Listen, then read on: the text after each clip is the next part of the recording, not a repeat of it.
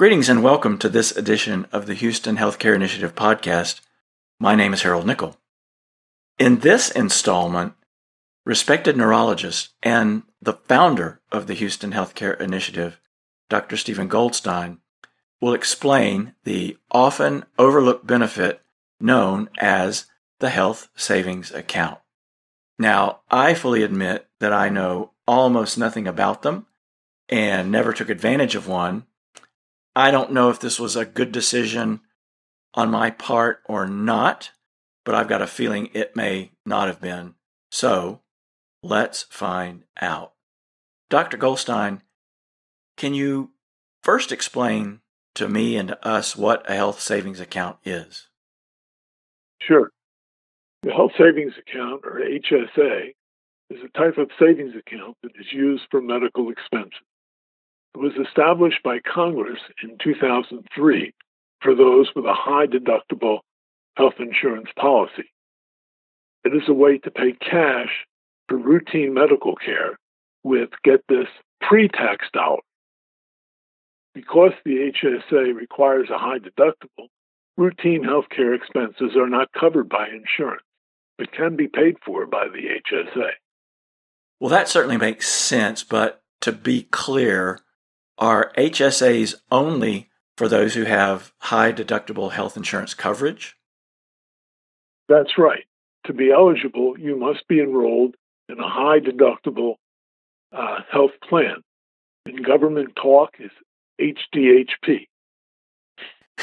okay. Um, so there's a lot to understand here, so bear with me. Uh, a high deductible insurance plan what is it and who might best be served by one? Well, the deductible is the amount the patient has to pay out of pocket before the insurance kicks in. A high deductible is usually somewhere between three and ten thousand dollars. Of course, the higher deductible, the lower the premium for the insurance policy. You know that deductible sounds awfully high. What if you got sick and did not have the ten thousand dollar deductible? Well, if you're already sickly and have five to ten thousand dollars in medical expenses every year, the high deductible policy with HSA is probably not for you. However, the time to start a high deductible plan with an HSA is when you are young and well. Even if you had $10,000 in expenses in one year, it is highly unlikely these expenses would continue every year. In addition to the HSA, you would have a lower insurance premium and these savings could apply to your expenses.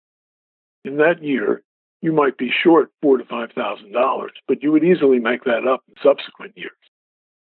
Okay, a moment ago you said that there were tax advantages. Can you discuss those for us?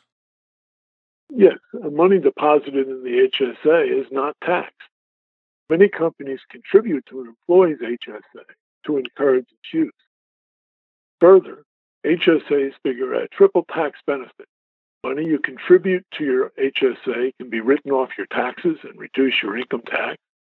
And any money that you make from interest or dividends or capital gains in the HSA grows tax free. And when you withdraw the money for qualified medical expense, you don't pay any tax when you withdraw the money. However, if you withdraw the money for non medical expenses, you will pay tax as well as a penalty before the age of 65. Okay, now those sound really good. Are there other possibilities for savings? Yes. When you reach the age of 65, you make withdrawals for non medical expenses. And these withdrawals then would be taxed at a normal rate, just like withdrawals from an IRA. Additionally, you decide how much money is set aside for healthcare costs and to give control how the money is used. This allows those with HSAs and high deductibles to shop for the best deal available. Most patients find it hard to believe, but cash prices for tests and procedures can be substantially lower than the insurance company discount. And this further increases the purchasing power of the HSA. Now, am I obligated to spend all the money in the account each year, or is there some other penalty? No. Any unused money at the end of the year rolls over to the next year and is yours forever. The savings from an HSA are also tax free, and you keep that too. Okay, so so far these sound like really good reasons to go with, or at least seriously consider the high deductible health savings account route. But you warned us about the potential downside of this approach too. So tell us about some of those. Well, one argument against the HSA is that some patients will deny themselves medical care in order to save the money.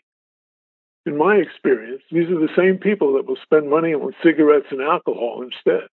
It just shows they do not value medical care, and that is their privilege.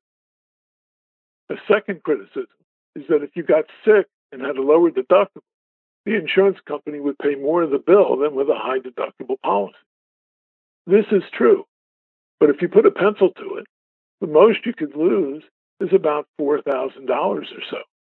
If this was an acute illness from which you recovered, you could easily make up the loss with savings in subsequent years. If you developed a chronic illness and became seriously ill, you would qualify for Medicare disability.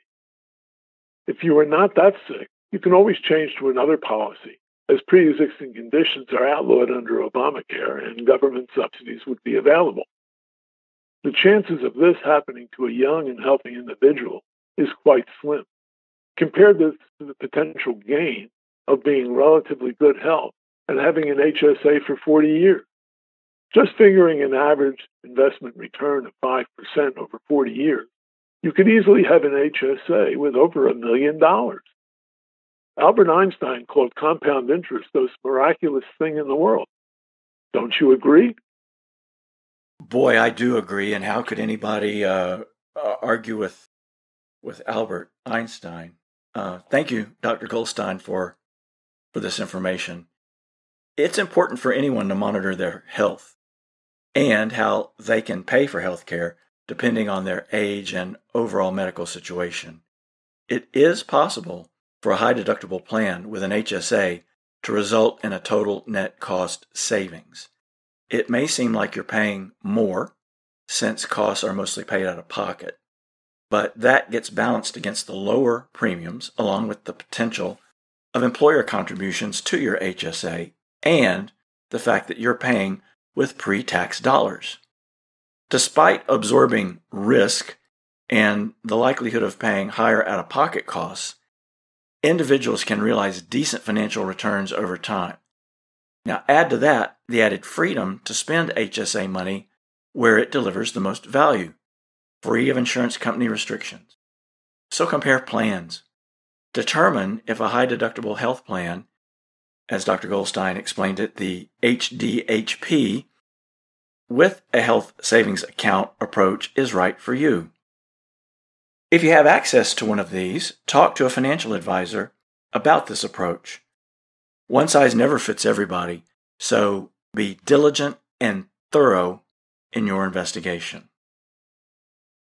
Well, now you can listen to the over 50 episodes of the Houston Healthcare Initiative podcast on the website, which is houstonhealthcareinitiative.org. Plus, there's lots of other information associated with those podcasts and news coverage about Dr. Goldstein and the work he does with the Houston Healthcare Initiative. Hey, that's all for now. Thank you for listening. Tell your friends about us and come back next time for another edition of the Houston Healthcare Initiative podcast.